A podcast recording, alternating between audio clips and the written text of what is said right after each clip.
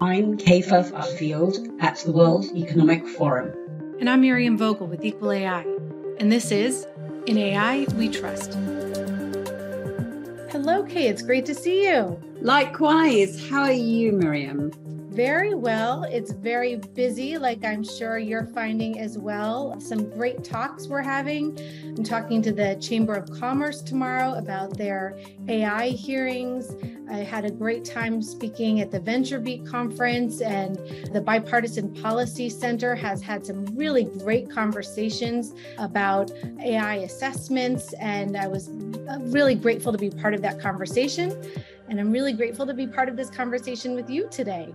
Likewise. And at the beginning of summer, I was fortunate enough to spend three days in Las Vegas with HPE at their Discover conference.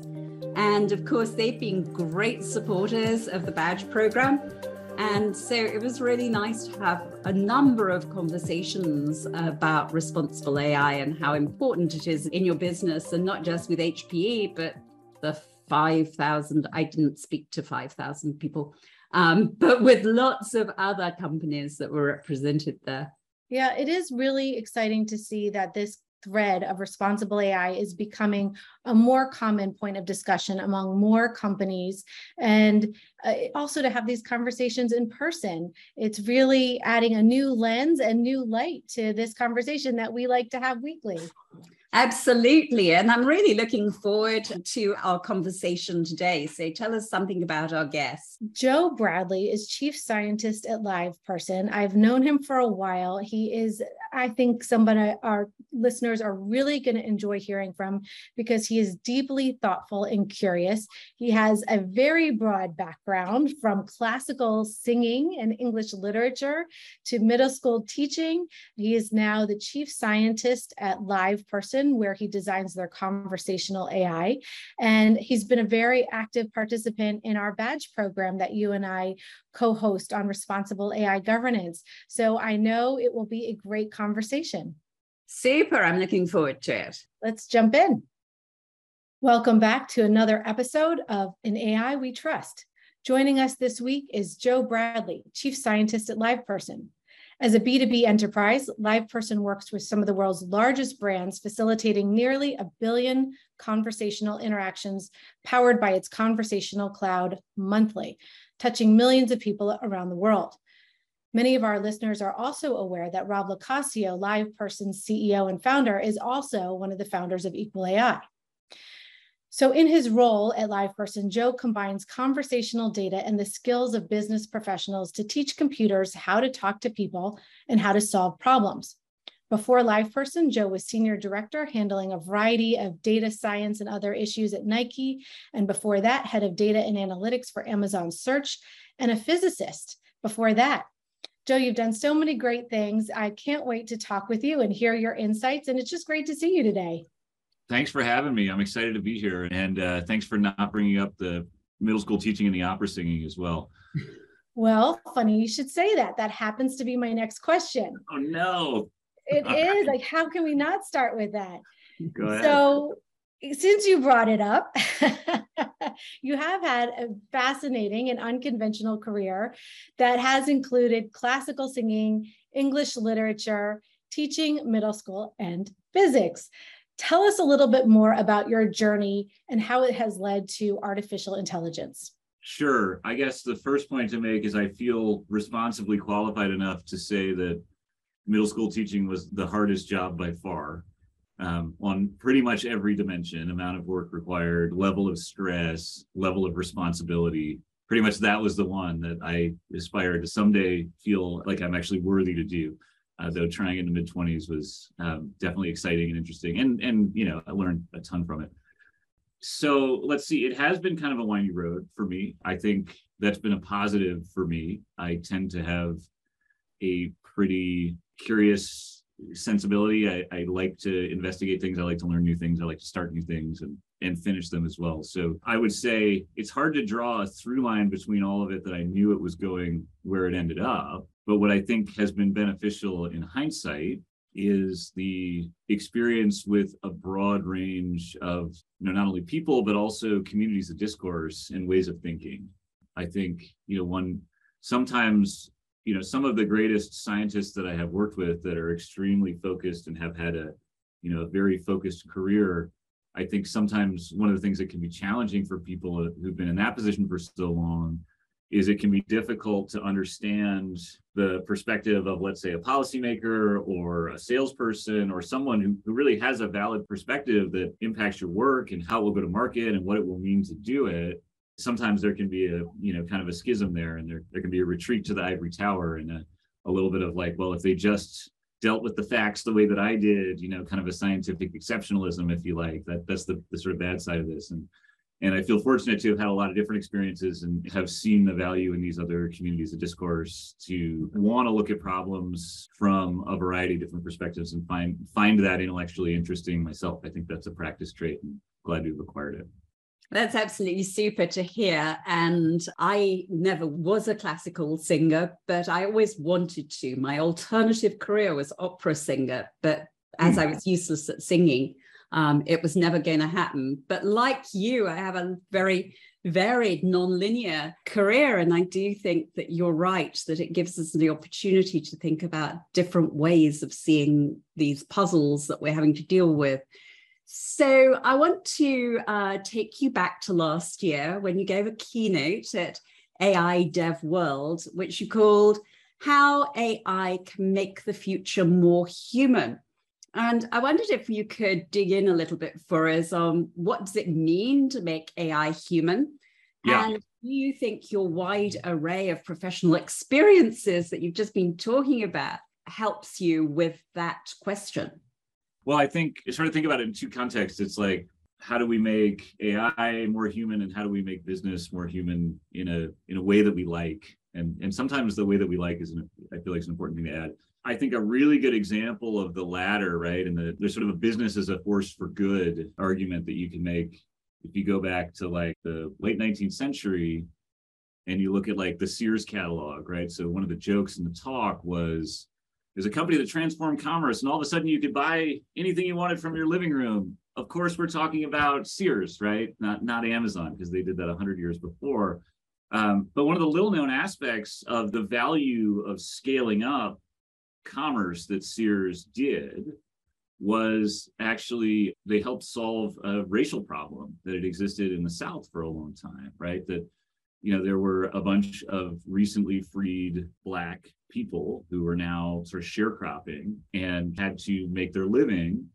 And the people that they bought products from were people that were in many cases former slave owners, maybe even their former slave owners, right? And so there was a lot of price gouging going on. There was were all these problems that in that commercial interaction that having the catalog allowed buyers to understand what to pay for goods and give them an alternate place to get them, right? And it really kind of like helped the situation uh, socially and, and economically as well for me, like that's a good baseline that there's the, that there are these opportunities for business to, to do something meaningful and something good in the world, that there it isn't this dichotomy between capitalism and good behavior, right? Or in, in you know, positive wide range of, of good outcomes. With that as a preamble, I guess let me come back to your question a little bit. So what does it mean to make AI more human? I think the first question there is what is human, right? What does it mean to be human? And, and how do we even think about that? And it's very related to the concept of bias in AI because in, in many ways, what it is to be human is to be biased. Our fundamental unit of thinking, you know, essentially the reason we can go around the world and reason about the world and and make make good decisions in it is because we have bias because we don't have to re-engineer every action from first principles right? Like i don't have to relearn the english language entirely to understand how you use it. I don't have to you know I, I have a lot of touchstones in in my day to day that that help me think. And so for me making an ai that is human and making an ai that is good right is a version of like well it, it's not about you know kind of destroying the possibility of bias in that ai because the way we're building these neural net architectures they inherit a lot of our sort of tendencies for bias for a lot of structural reasons so it's not about eliminating that possibility. It's really about understanding what biases are there and understanding if we feel those biases are useful, understanding if we feel those lead to fair outcomes or if those are problematic. So in the talk, you know, there's a sort of a lot about the, the basic psychology of human bias and um, there's some great work that leads like into behavioral economics in a really interesting way. So there's i think a lot to a lot we can say about how we communicate with each other and and what kind of structures we set up dramatically affect economic outputs. That is maybe the thesis of behavioral economics is that if you nudge people the right way you'll get dramatically different results in the long term or in the aggregate based on their natural human biases and sometimes you can do that for good. So with that as the foundation and then ai providing this additional sense of scale or this additional rather um, ability to scale and in my case i care very much about scaling conversations you know the the the question becomes like it becomes almost as hard and and just as important a question of how do we tease out the biases in these AIs that we build and these systems that we create very very similar question to how do we tease out and understand and improve the biases you know in the systems of governance and business that we create for ourselves as, as a society. Fascinating. There's so much i want to ask you about what you just said. The connection between conversation and bias to humanity to technology how technology can be the nudge for good or for bad. Uh, just as humans can use bias for good and bad obviously the technology will have similar directions and I see it uh, as something you take very seriously as your role. And it's so interesting how conversation, conversational AI, uh, can have such an impact on human interactions. And as you say, how businesses can do good if they are being mindful about this responsibility and this uh, opportunity that they have.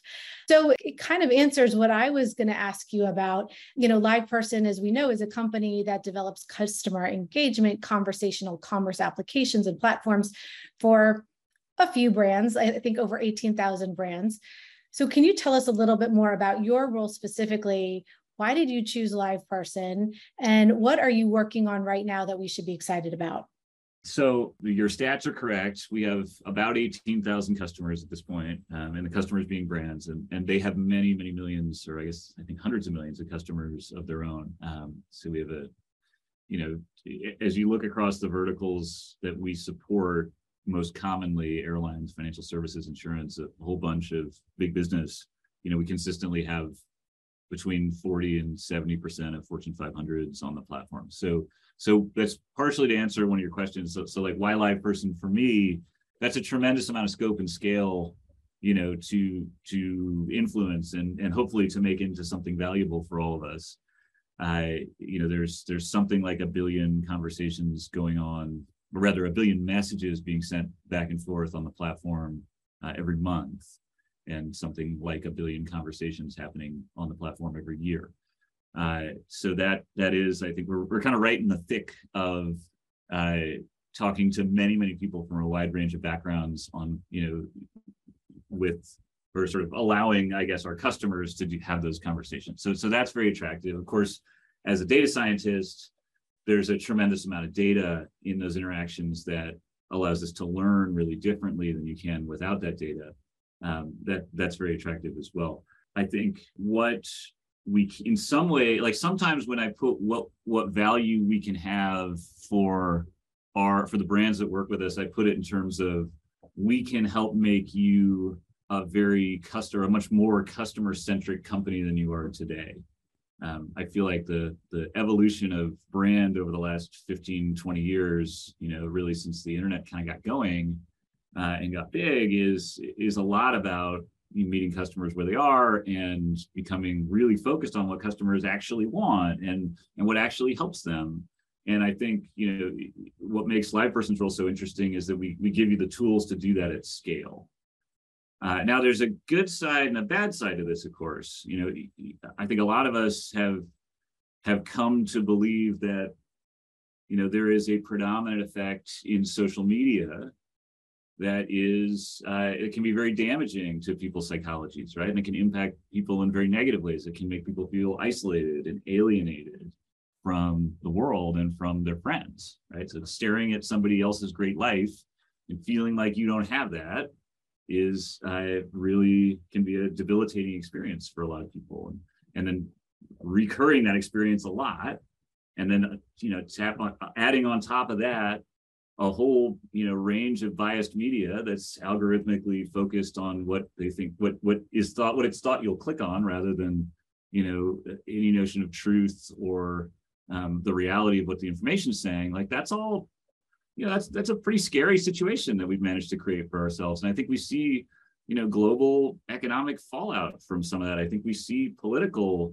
unions um, being challenged by that. I think we see the you know largest governments in the world like struggling you know more because of those problems.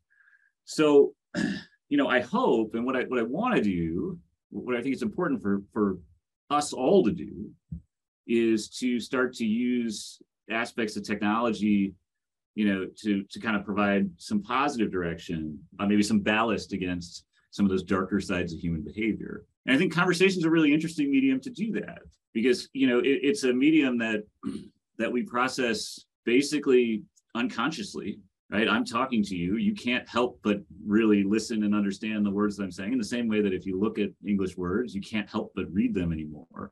You know that's all happening beneath your awareness um, and so it is this kind of direct link to the human mind. And it is you know also there's, there's a ton of studies showing it's a conversation and relationship building are the way that you really move people and, and help people change in both positive and negative ways. So i think providing a platform where brands can focus better on their customers where they can get closer to their customers where they can truly understand their customers needs in their own words um, has some has a chance to to you know sort of be a some form of positive effect here. And let me give you a specific example. So you know one of the conversations on our platforms, one of my favorite ones, uh, is a woman reaching out to uh, an e-commerce company, a retailer, and talking about how she's eh, sorry, uh, so a sporting goods sporting apparel company. Um, talking about how she's she's going to run her first 5k and she really wants like she she she wants to do a good job, but she needs to get kind of outfitted for it. She doesn't know what she needs to run. She's just starting training for it. And she's not very motivated, really, but she's doing it because she wants to get in shape for her wedding. This is the way she's describing the situation. And she's talking to a person and and she's asking for help on these different dimensions. There are a lot of things the company can do to help her. But what I think is is so one of the things that's so interesting to me about this is this is all on the level of here's something that a person decided that they wanted help with from this brand. And they took the action of expressing this opinion, expressing this understanding. And if we use machine learning to understand what this means, we're not inferring something weird about them that they don't actually want us to know. We're simply understanding the words that they're sharing with the brand and allowing the brand to use that. So, so to me, that's a much healthier model than the model of okay, I've you've got a bunch of website clicks and a whole interaction profile that I see, and I'm now going to like look around and see if I can infer what you're interested in. Are you are you about to get married? Okay, cool. Like I think I know that. Let me go like ask you a question. You know that that's that's like a step more on the darker side here. Um, and and I think the conversational technology can help bring all this kind of out into the light. Now, I'd be lying if I said you can't misuse conversational technology. Of course you can. You can misuse really any technology. It's technology but there is a, a, natural aspect to it that allows things to become, I think, more um, uh, upfront on the level and, and and sort of clear in the communication process, more explicit. Uh, that I feel like the older modes of interaction we really didn't have.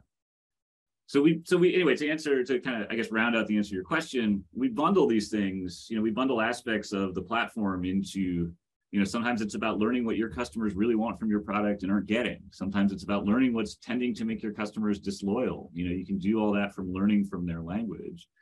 Um, and of course a lot of what we sell is about um, you know trying to get machines to have have conversations with people that are effective and feel good. And and you know that in and of itself if we can take 10 minutes out of your day where you don't have to um, have a frustrating conversation with a customer service agent. You've already told the same information to three times and you really can't solve this problem and turn that into a 30 second quick quick chat with a chatbot that's easy to use and very intuitive.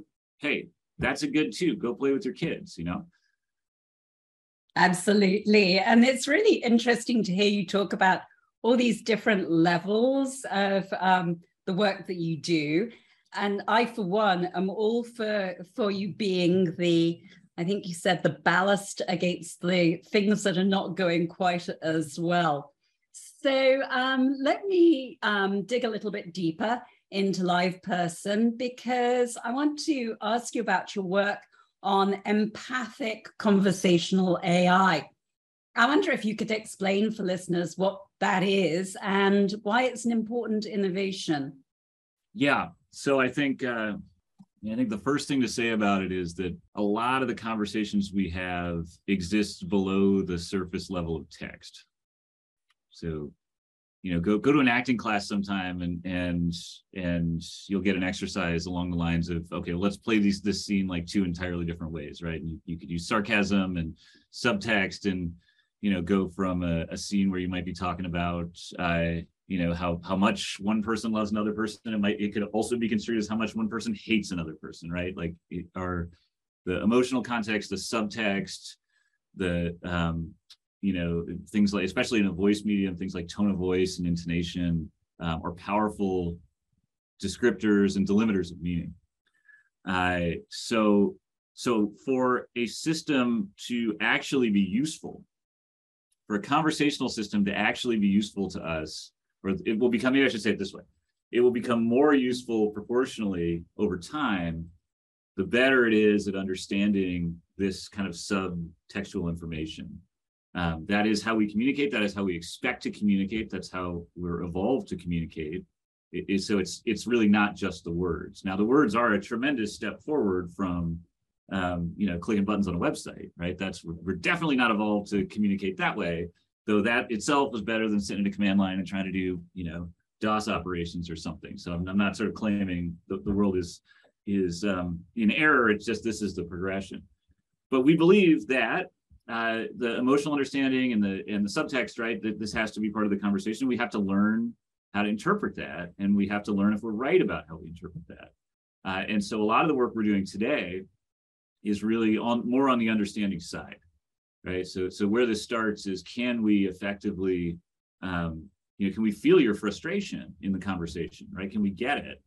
Because um, I mean, I could have, I could have had my uh, flight canceled, and I could be mildly annoyed by that that I got to reschedule, but I could really have nothing to do, or I could be on my way home and uh, I haven't seen my kids in a month, or you know, or my my mom has been injured and I got to get somewhere, and and I'll feel a you know, vastly, di- I'll be in a vastly different emotional space. And guess what? Uh, it's okay. And it's actually probably really good if the airline decides to treat me differently, depending on which of those situations I'm in. And sometimes I don't give you explicit si- signals about that situation. Sometimes you have to pick that up from the extra exclamation point or from my tone of voice on the call. So, um, so where we are now is, I think, learning, you know, it, it, with you know, is, is learning to recognize and learning to categorize. There's a sort of challenging ontological problem of just even what are the emotional states um, and and how should we look at those? And you know how much of those can we should we categorize versus how much of those should be you know sort of encoded in a machine level understanding which is a, very similar to a dialogue problem really. How much of our understanding of what this dialogue is about needs to be explicit so we can control it versus how much of this dialogue what this dialogue is about can be implicit and encoded in the machine in a way we can't see so that it can act on it in sort of the most appropriate manner as it sees it. Um, so, so I think it's it's you know a lot of this is research questions for us at the moment. There, we've definitely productized pieces of this, but we're trying to productize thoughtfully, simply, and um, and and carefully. Uh, so so we can identify times when consumers are deeply frustrated. We can identify times when consumers are happy. Um, you know, and and we're kind of beginning to uh, build out that battery of emotions that's interesting. And, and I think the, the other thing, so so a lot of that's in the product, in the messaging product today. The area that's really interesting to us too is we have um, brought on some companies that are in the voice space, and so we're beginning to learn uh, there about intonation, tone of voice, those things as emotional indicators. Well, they're they're very powerful. Um, so kind of early stages, I think, as far as uh, getting um, the full vision to market, but as far as getting pieces in that that brands can use today, I I think we're we're seeing them appreciate the value of you know the really understand the clarity of how their users feel.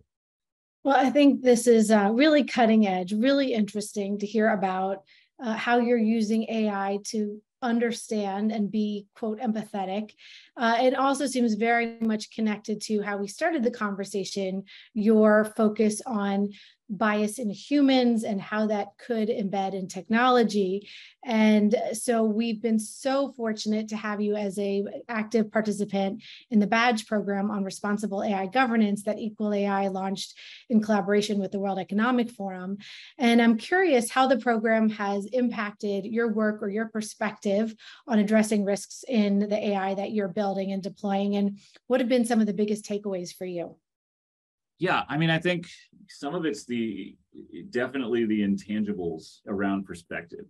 So I think what it, it, can happen, and I think it probably does happen a lot, that you have folks working in the scientific disciplines, and it, it's difficult to see sort of the full extent, scope, and gravity of these issues inside the box, let's say. And so for me to see and just to, to uh, even understand the different categories of professionals and policymakers and how that all starts to fit together and and and what the same object looks like from these different vantage points right? That's probably the the, the core value for me. And, and i think it is something that should be maybe scaled out more right? I think i have a lot of colleagues that i that would benefit from a, a, similar situation or or a similar circumstance like this. So so I guess like you know it's it's I, I've still kind of taken it all in, but I think I think by and large the biggest value for me right now has been you know it's like you came up out of the trees to see the forest a little bit. Absolutely. And you know there were so many things that you mentioned in the last in the answers to the last two questions and I love the idea that we can somehow communicate with the airlines that there are different levels of frustration or any other company for that matter. And fabulous that you're getting so much out of the badge program. And I think that um, what you've said is something that we often hear from, from people who join that work. So, continuing the theme of responsible AI, how do you think that responsible AI governance plays into the development and deployment of conversational AI? And how would you guide others in your field to adopt principles discussed in the program, such as accountability, transparency, and inclusivity, as key elements in creating a more effective AI tool? And um, I will also confess that we have done some work at the forum on um, what are the ethical principles that one should think about in terms of conversational AI um, when you are going to apply it in healthcare. So, very keen to hear your thoughts on this. For me, I think step one is understanding the scope and the impact of the applications of the technology. Um, you know, the, that's not to say that for some applications, you know, you, you kind of just want to let AI off the hook or something. But what is to say is that there are, there are applications where the the risk and the benefits are, you know, vastly different.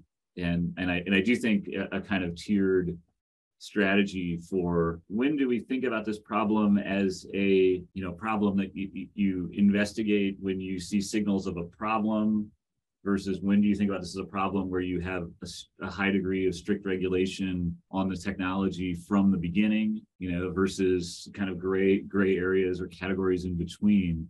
I think that has to pivot on what the technology is, is there to do.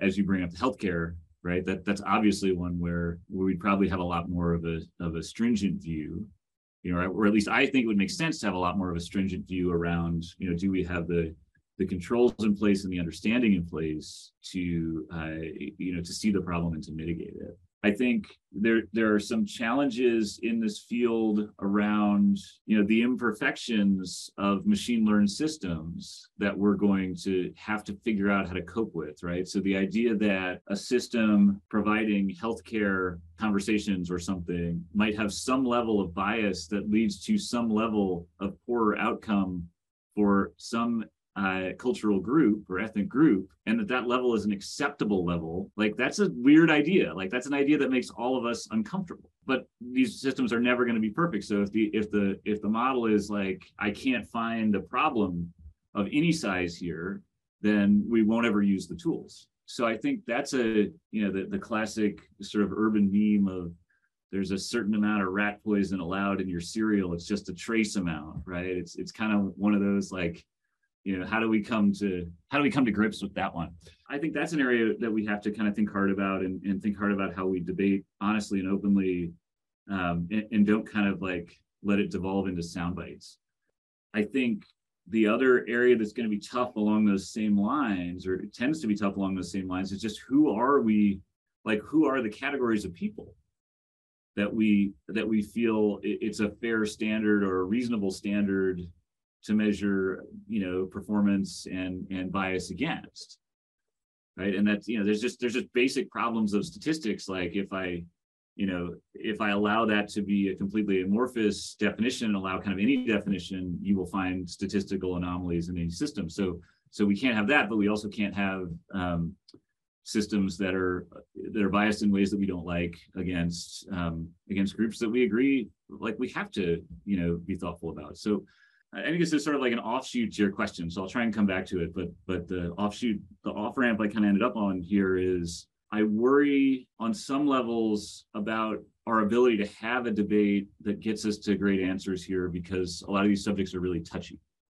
And they're touchy for good reasons, right? People throughout history have used rhetoric and language to mistreat other people implicitly, and we shouldn't ignore that, right? That's important. But we also still have to decide hard things on the basis of facts. And so we have to kind of, you know, we have to have some of these hard conversations and get into these touchy places and be okay enough with our the human relationship we're having while we do it that it doesn't kind of divide us while we do it um, and, and, that again to back to the social media conversation a little bit like we're we're in times where it's not easy to to have debates like that and where it's very easy for people to um, i think flip to because we're not just having a debate about a topic that's important you're a bad person um, so that's tough uh, as far as pra- practical advice, I mean, I think uh, I I love how uh, Miriam set up the EqualAI, uh, you know, sort of lens on this from the beginning, which is begin by measuring, right? If you don't know, like, there's really there there isn't anything to do if you don't have a good strategy for how to measure and understand where your systems might have bias. And, and frankly, I think that's where most of the field is right now is they, they probably don't have a set of measures. They probably don't have a consistent practice of seeing areas where the systems might be failing them. And, and they need to take step one and develop that. Again, you've given us a lot to unpack here and uh, such important points that you've raised, Joe. Thank you so much for bringing these up. You talked about measuring. You talked about knowing who we test for and the sensitivities in even having that conversation. You have historical biases that you have to account for and know that it will both bring up sensitivities and it will bring up biases in your data based on these historical discriminatory outcomes. You mentioned that the systems will never, never be perfect. And so we have to contend with this very challenging premise of how much rat poisoning will we allow in our cereal? I think that's just a great way to put it because that is the bottom line. And, and, you know, even to add another nuance on it, if you're talking about bias in artificial intelligence, you could even argue that it's it's a vitamin or mineral that could have right. a poisonous content because you right. use bias to help you answer the question, to help you navigate the algorithm towards a particular output outcome recommendation. You want to make sure it's not a harmful bias. Uh, and again, back to that premise of who are we trying to protect when you're looking at a specific AI system? Is it everyone in the world? Is it known customers? Is mm-hmm. it potential customers? I mean, you've got an entire universe out there and you'll have different answers depending on how you frame this question. And I don't pretend it's an easy one. And it's certainly not one that we should just put to all the computer programmers and developers to answer on their own. It's just unfair. Um, and which is why and they may not do it, right? That's the other problem is like you may you may be waiting for that phone call for a long time. I'm sorry to interrupt you too, but like I, I can't help myself because you, you like the way you said it just just I, I wanted to build on what you said like the the other piece here is how much rat poison is already in the cereal right so so do we even understand fully well, like let's take the medical establishment do we understand the full scope of we know there's bias there around medical studies and around the peer reviewed journals and and around health outcomes for different ethnicities like that that's a known problem So, you know, is that so you start having debates like, well, if, if the if the AI conversations are like a little better than that bias, like, is that good enough? You know, that, that like anyway. No, I, you're absolutely right. I'm so glad you jumped in, and I think you're you raise an important point. I mean, we talk about the sensitivities of the use and that the the regulation or the guidance for that AI should be dependent upon the sensitivity of that use. On the other hand, yes, if you're talking about a healthcare application as to who will have a healthcare benefit, who will have access to a service, what that services how it is used on a patient, absolutely, we're talking about high risk.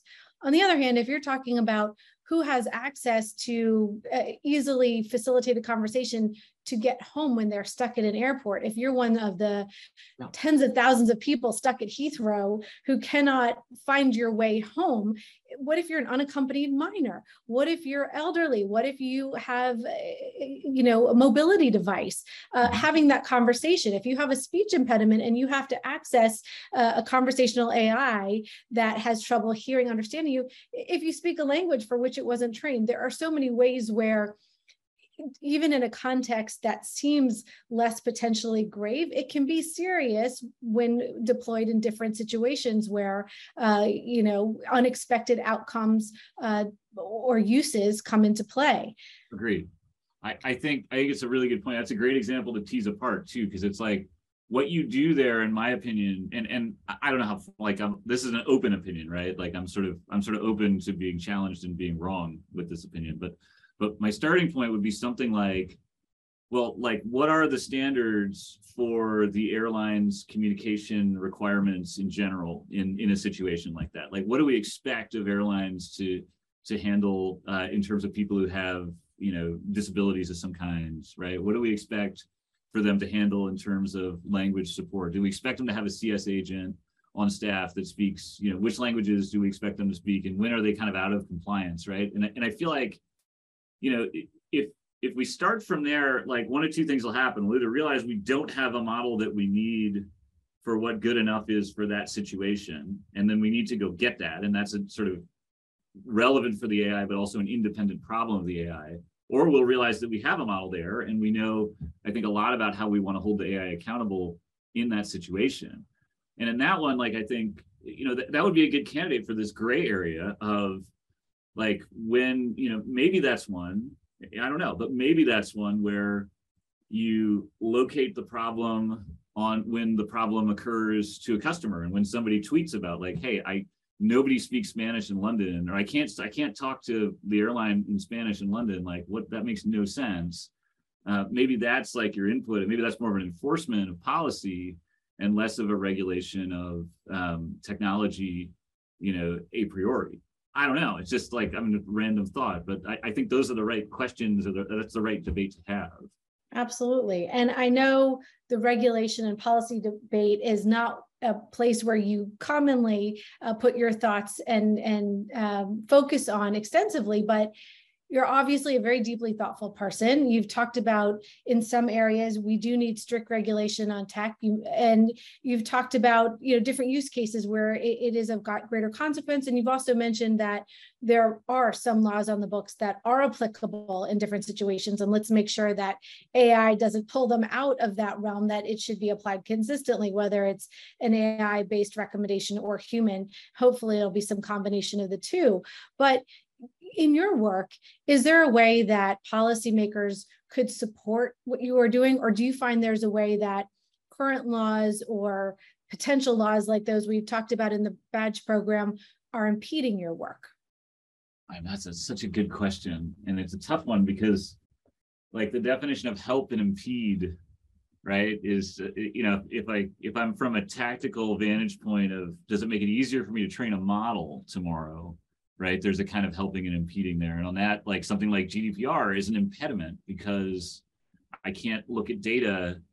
I can't have anyone in the US look at any data from anyone in the UK, even a data scientist who just kind of wants to read a couple lines of conversation and figure out if the model's making sense, which probably may not be the spirit of GDPR. I don't know. But so there, but then I, there's also like a you know, like I sort of want to help my higher self too, right? I sort of want to hold, I, I, want systems that hold me accountable to working in a way that that that doesn't go down these kind of darker alleys because I think that's that's probably part of um, that's probably part of not ending up in in maybe the social media trap and behavioral like issues that that we discussed earlier in the conversation like i guess i'm going to amount to a, a, kind of like lousy answer to this question because it, it sort of amounts to like it depends a little bit um, i do worry that it's very hard to regulate across many industries at the same time and do that in a way that helps anybody do anything for any aim. Like I, I just think that is that is a you know abstraction at that level and the and the level of difference between different businesses and how they work is is hard. Um, I don't think that means the answer is don't regulate or don't or don't have standards at all. I just think you know, I guess the I guess I have two thoughts. One is the state of politics is such that I get really nervous that we're going to be able to do anything very well because we're having trouble bringing in this country anyway. We're having trouble bringing enough people with different perspectives together in the political landscape to solve real problems. So, so that worries me. I think secondly, I lost my train of thought, so maybe I'll stop there. Sorry, it'll probably come back in a minute. Well, firstly, was worth it. Good. Nice of you to say. oh yeah. yeah, I guess I wanted to say one quick thing. Like, like part of this, I think, is uh, us having conversations or doing the, the program that the, the badge program that you have and bringing people like me who don't have a lot of experience in policy and a lot of experience in you know regulatory frameworks or anything like that into discussions because because I think it's one of those things where like I, I know I have a lot of imaginings about how all this stuff works and, and probably a lot of those imaginings are ham-fisted and incorrect and, and through having conversations with people like you and people from the badge um, program can start to see how like the world actually works. Um, so so i think we kind of need more of that and a little bit more um, let's say cross-disciplinary collaboration to to start to get some of this stuff right absolutely and i i'm sure that you will know that both miriam and i agree entirely that cross disciplinary conversation is actually so important. But also, you know, the badge program brings together people who are all struggling with some of the same problems. And so giving you that peer group as well, um, uh, we, we hope is extremely helpful. So we close every show with this sort of one question. If you had a magic wand to achieve this sort of one wish to help us achieve responsible AI, what would your wish be? I mean, one answer to that we've kind of already maybe maybe beat that horse pretty dead a little bit, which is the the politics and the debate side of this. So I, will I'll give you another one too, but I think probably my first answer in a lot of ways is there's a legitimate, I think, major issue in the country, which is well, not just an issue among the politicians, but also an issue amongst the population. How easy it is for us to talk to each other, debate, work based off facts and learn from each other and, and not devolve into um, hatred and you know of becoming a bunch of ideologues. Like so so that's probably the the wand i would wave for this and many other problems if i could wave one. Um, as far as technology wise i i think i think there is some really interesting stuff going on right now around like like i think we're going to be in this world soon where we're talking to a lot more of these like black box end-to-end models than we are today right? Which like today when you go and talk to your amazon device your google device or your apple device you're essentially talking to a set of rules that are going to have this dialogue with you in a structured way that is like where you could literally like write out all the rules if you wanted to. Tomorrow we will be talking to systems where all of that knowledge is now embedded in a bunch of learned you know weights of a neural network somewhere. Uh, and that's a very different uh, model and a very difficult model. And the reason we haven't seen it yet, even though these, this technology is incredible, is because it's a very difficult model to control. Um, and, and there's some very interesting research coming out now around um, beginning to kind of probe and test models like this and, and, and identify their failings. Some of it goes under the name of red teaming. Uh, there's an NYU group that, that did a nice paper on this where they actually build models whose job it is to try and get these other models to like say racist things and things like that. So, so you know, one of the wands I would raise is I think we probably need to to up the wattage on that level of research and on that type of research. Like I think we're kind of stuck with these with these um, end and black box models, which this is what I what I mean when I say they start to look a lot like humans. Like we have the same problem. Like our brains have been trained to behave a certain way, and and it's not you know there you, you, we can answer questions about why we behave the way that we do, but we actually really mostly are wrong, um, and and we're motivated by factors that we don't see too clearly. Uh, so the models will be the same way, right? The AI will will be fundamentally, unless technology magically changes, and it seems unlikely that it will. Uh, it, it'll be in the same position where you can interrogate it and you can teach it but you can't know it to the level that we think we want to. You're going to only be able to know it to about the level that you can kind of know a human. Uh, and, and so, so I think the research that is pointed at understanding, knowing, and training these systems uh, against bad outcomes vis-a-vis, you know, let's say bias, uh, those are like that's a research arm that we should probably, you know, 10x kind of fast. Well, hopefully those policymakers are listening and, and uh, others who can effectuate your goals. And, uh, and I think all of our listeners will really benefit from the broad perspective you shared with us today um, and the deep psychological understanding of the interconnectedness between humans, our own feelings, and the technology that we're using. So, Joe, I'm so grateful you joined us today, and I look forward to continuing our conversation. Hey, thanks for having me. It's been a blast to talk to you guys and, you know, deepest respect for everything you're doing. Thank you so much for doing it. Thank you. Well, wasn't that fun? As you said in the intro, you know, what a thoughtful person and how diverse his background. I love non non-linear careers. You know, the fact that he could process it and recognize that it brought so him so much diversity of discussion and thinking that he's now able to apply in his work today. So I think that was my first takeaway. I've got some others, but why don't you share some of yours? Certainly. Yeah, I share your enthusiasm for his broad lens and his deep curiosity. Uh, he started with talking about scientific exceptionalism, and I really, throughout the discussion, was interpreting what that was and, and how it is a fundamental issue that we need to be thinking about when talking about AI governance, as well as the deep connections he continually made between AI and humanity the biases, the patterns, the risks, the benefits, just embracing them as not inherently good or bad, but both, as well as the interconnectedness between one another and how we can serve each other, disadvantage each other. He gave several instances in uh, airports and healthcare and social media, really thinking of how it can facilitate humanity, impede humanity or our daily experience also deep thought he's given to empathy and how it can be applied to artificial intelligence. I'm just wrapping my brain around how an AI can pick up sarcasm, emotional content to read the sentence in the way it's intended. Uh, you know, obviously, I'm, I'm so glad that he's participating in our badge program and we can think through what is the responsible way to handle that tremendous responsibility frankly of of understanding and and telling the computer how to interpret these conversations in order to prepare its responses and be helpful. Uh, what were some of the big takeaways for you?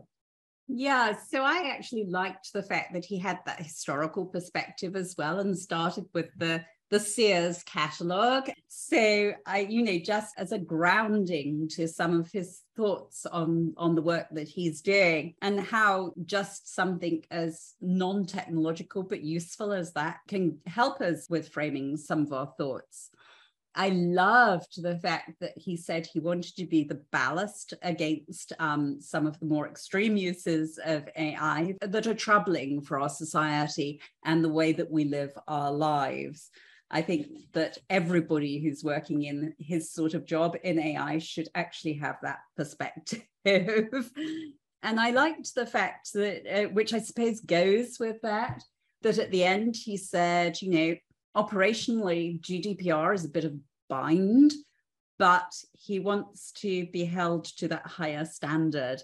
And, you know, what a super thing to say. And again, if we could get everybody to actually adopt that perspective, we would have a race to the top rather than a race to the bottom. You're so right. When he broke apart the question of what is good and bad, what is benefiting his work. Is it that day how he structures and tests the algorithm? Because in that way, regulation may be impeding him. But when he talks about his work as benefiting the higher self and avoiding the dark alleys, you know, even when we're talking about benefiting and impeding, you have to add that lens of to what end? What are you going to try and facilitate and operationalize and impact with your regulations in the same way that he brought that thoughtful lens to uh, our discussion about technology and regulation and the basic fundamentals that technology will never be perfect and this will always be a challenging conversation because mm-hmm. of that fundamental truth, as well as the fact that you're touching on very difficult subjects. Um, mm-hmm. so while this is a key conversation we have, I'm so glad he brought to light some of the sensitivities we need to be mindful of when we approach these conversations. Yeah, absolutely. Uh, but you know, we talk to these fabulous people, but I think we also have to remind ourselves that behind these fabulous people are their C suite who are actually supporting their work and enabling them to behave in that responsible AI perspective. And so we need to, I think, give credit to these people who have understood how vital responsible AI is to their business. That's such a great point, Kay, that we are able to have this conversation with Joe because he is allowed to have that conversation. Nobody told him what he could or couldn't talk about, uh, how he is to approach his work. He's allowed and, in fact, invited to ask these difficult questions, whether it's on our podcast or in his work. And you're right, that is a tribute to the C suite that has set that environment, the culture that we're often talking about, and building that trust so that Joe knows that he is allowed and expected to have these very open conversations conversations. Uh, great point and great conversation.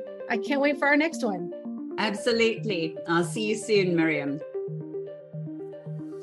Subscribe to or download our podcast on Spotify, Apple Podcasts, Google Play, or wherever you get your podcasts. We always welcome your feedback. And if you like the podcast, please rate us or give us a review. To learn more or get involved, visit us at www.equalai.org and www.weforum.org. And a special thanks to NP Agency, without whom this podcast would not be possible.